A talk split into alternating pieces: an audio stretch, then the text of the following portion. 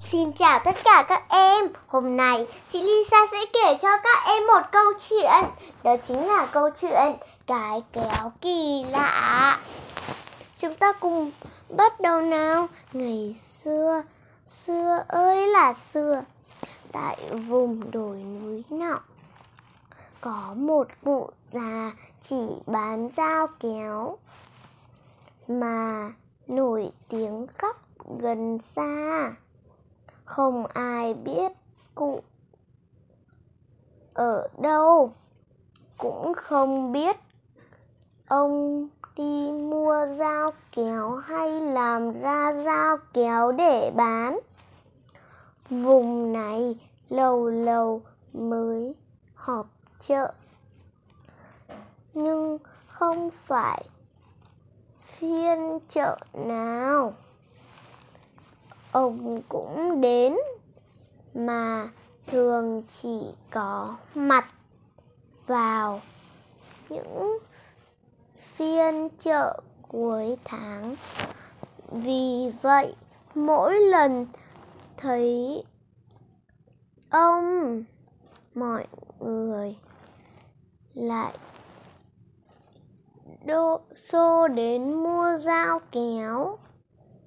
Người trong vùng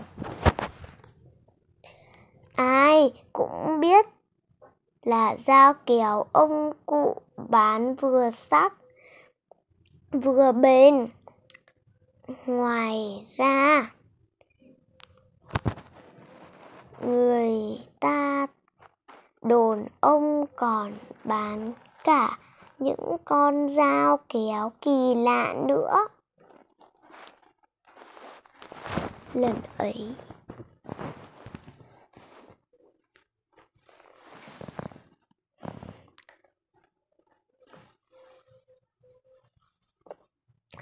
ấy, có một gã dáng vẻ ngốc nghếch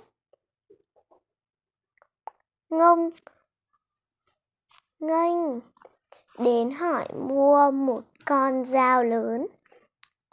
Ông cụ nhìn mặt gã rồi hỏi rất nhẹ nhàng: "Anh mua con dao này để làm gì?" "Để chặt cây." Ông già nhìn kỹ vào đôi mắt gã kia và biết là gã nói dối. Ông liền bảo: "Con dao này đã có người mua." Gã kia trợn mắt quát to: "Thể đến được lần nữa không, thưa cụ? Một lần thứ chứ 2 lần, 3 lần cháu vẫn xin đến." Vào ngày phiên chợ sau, chú bé lại đến ngóng đợi ông cụ. Mọi người biết hết chuyện cùng kéo đến xem. Ông cụ đến chào mọi người rồi đưa cho chú bé một túi xếp bằng bẹ chuối khô. Chú bé mở ra thấy một cái kéo, chỗ cầm cắt thì bằng sắt nhưng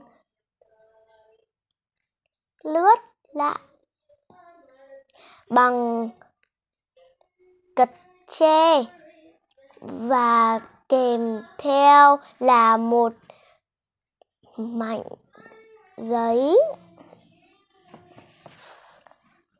có chép mây cầu thơ. Ông cụ bảo chú bé: "Cháu cứ làm đúng theo mấy câu này thì sẽ được cắt nắng cho bà cháu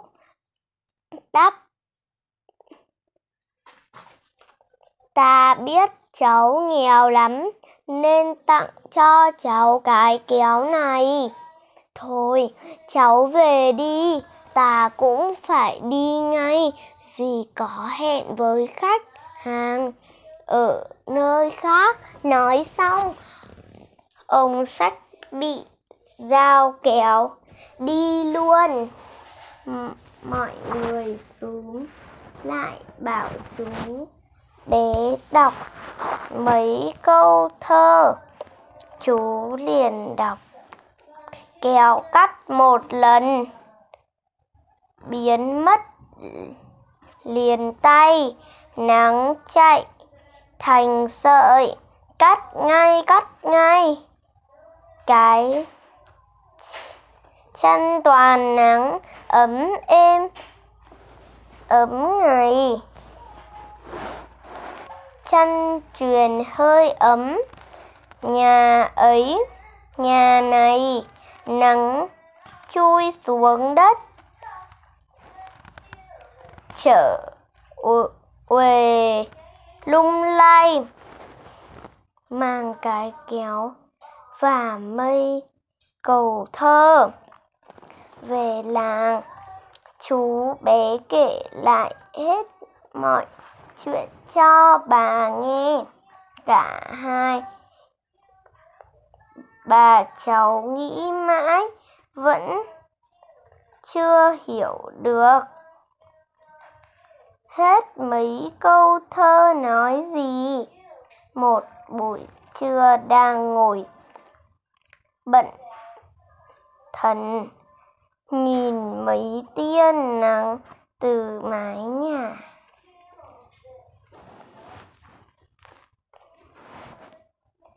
trăng rột nát rọi xuống nền nhà. Chú bé buông tay reo lên: ôi, đúng là nắng chảy thành sợi kia rồi. Chú bé liền chạy đi lấy cái xà ngạo rồi leo lên mái nhà. Chú bới chỗ mái tranh bị dột nát cho rộng ra rồi đặt cái sàng vào.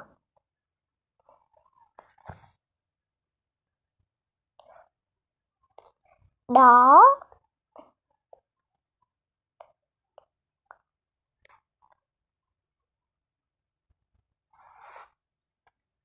mặt trời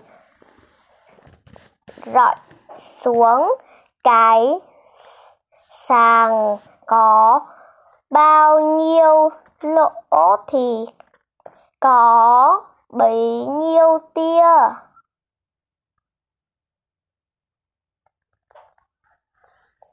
Nắng cụ cho thử cắt những sợi nắng xem có cắt được không. Là lạ lùng chưa, những sợi nắng theo nhau rơi xuống cứ óng ánh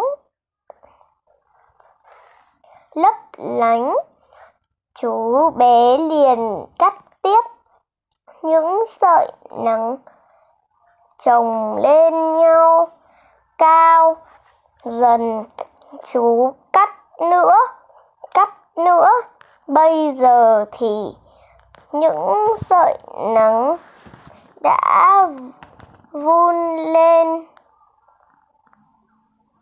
thành một đống khá to. Bỗng chú bé ồ lên một tiếng. Cái kéo tự nó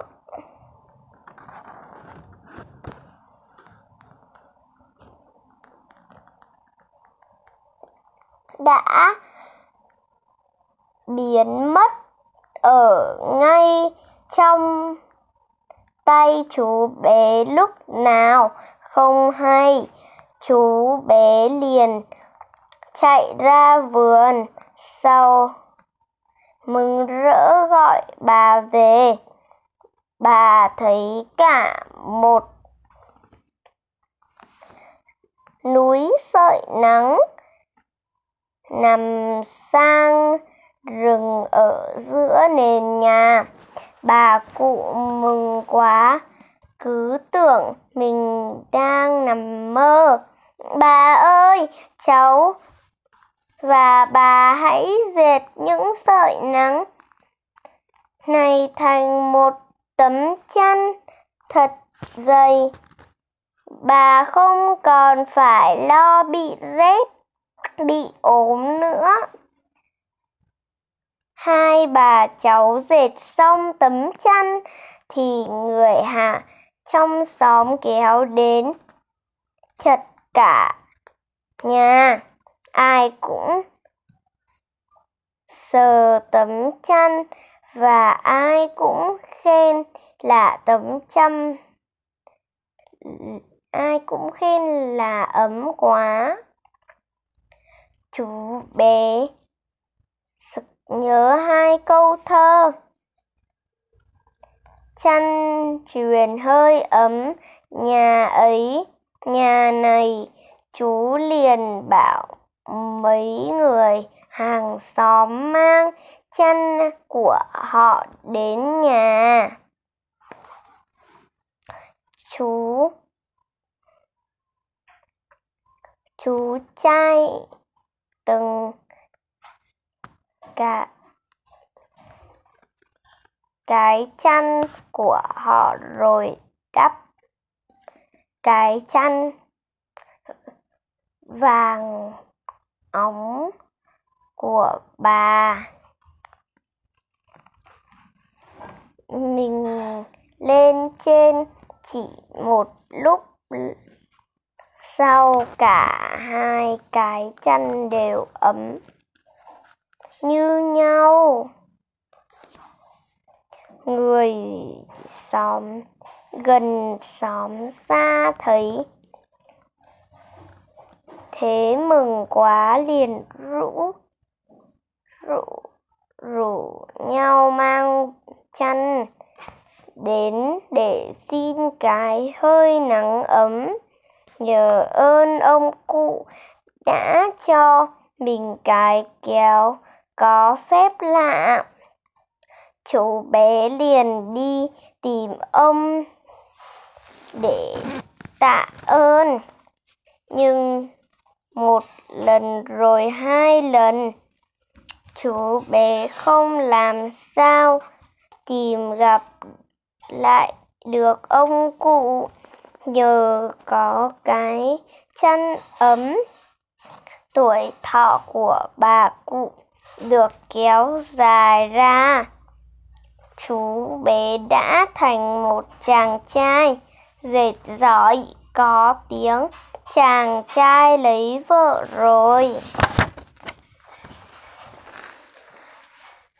Có con bà cụ vui lắm. Nhưng rồi cũng đến lúc bà phải tự giã cõi đời. Trước khi nhắm mắt, bà dặn các cháu chắc các cháu đã thương bà hết lòng. Bà con ai cũng yêu quý các cháu. Bà chết mà lòng rất nhẹ nhàng. Nhớ đến cái chăn quý, bà cụ lại dặn Bà về với đất, đất ấm chứ chẳng lạnh đâu. Các cháu cứ giữ cái chăn quý lại mà dùng. Ngày chôn cất bà cụ, trời bỗng trở rét đậm. Hai vợ chồng người cháu bàn nhau mang cái chăn quý ra đắp lên trên mộ cho bà được ấm. Trời sập tối, bó hương cắm ở đầu, nấm mộ đỏ rực, cái chăn phủ lên, nấm mộ cũng sáng bừng lên. Hai vợ chồng người cháu ngồi bên nấm mộ một lúc lâu rồi trở về nhà. Nửa đêm thức dậy nhìn ra nấm mộ của người bà chôn ngay trên cái gò ở trước mặt nhà. Hai vợ chồng người cháu bỗng thấy có khói bốc nhiều trên nấm mộ.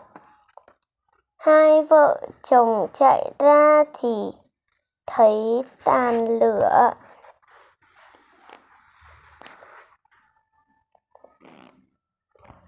Của bó hương bay đáp xuống làm cái chăn cứ cháy ầm ĩ, lửa không bốc thành khói. Cái chăn đã thành tàn cho đen. Sáng hôm sau ra thăm lại mộ thì những tàn tro đen của cái chăn đã bị gió thổi bay, tàn mạn khắp trên gò. Mùa đông năm sau đến cái gò trước kia, vào mùa giá rét thường vẫn trở lạnh vắng vẻ. Năm này bỗng mọc đầy cây loại cây mới, lá xanh một màu xanh thật hiền lành. Lặng lẽ khi những cây ấy trổ hoa, cả khu gò vàng rực lên như được phủ đất đầy nắng gió bấc thổi. Cái khu gò đầy hoa cải vàng lại lung lay mãi. Đến lúc này người cháu mới sực nhớ đến hai câu cuối trong bài thơ: nắng chui xuống đất, trở quê lung lay. Như thế có ý nghĩa là loại cây mới có hoa vàng như nắng này là từ những tàn tro của cái chăn dệt bằng những sợi nắng vùi xuống đất sinh ra. Quả hệt mùa hoa cây, những cây kia. Kết quả: những quả nhỏ và dài trồng đựng đầy những hạt nhỏ ít tí li ti, màu nâu đen giống như những tàn tro của chiếc chăn quý. Mang những hạt ấy về vườn, gieo vãi bà con trong xóm trong vùng, lại thấy mọc lên loại cây mới mà ngày nay ta gọi là cây cải hoa vàng. Bà con thường gieo cải trên những mảnh vườn lớn nhỏ. Khi cải hoa nở, từng mảnh vườn lớn nhỏ ấy cứ vàng rực như từng mảnh nắng lớn. Có gió thổi cứ nhẹ đông khẽ đông, đưa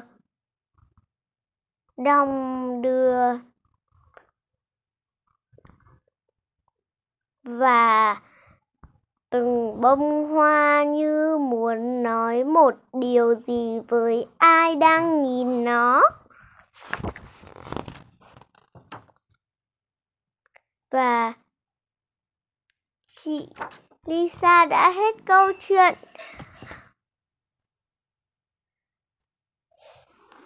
Hết câu chuyện rồi đấy các em. Và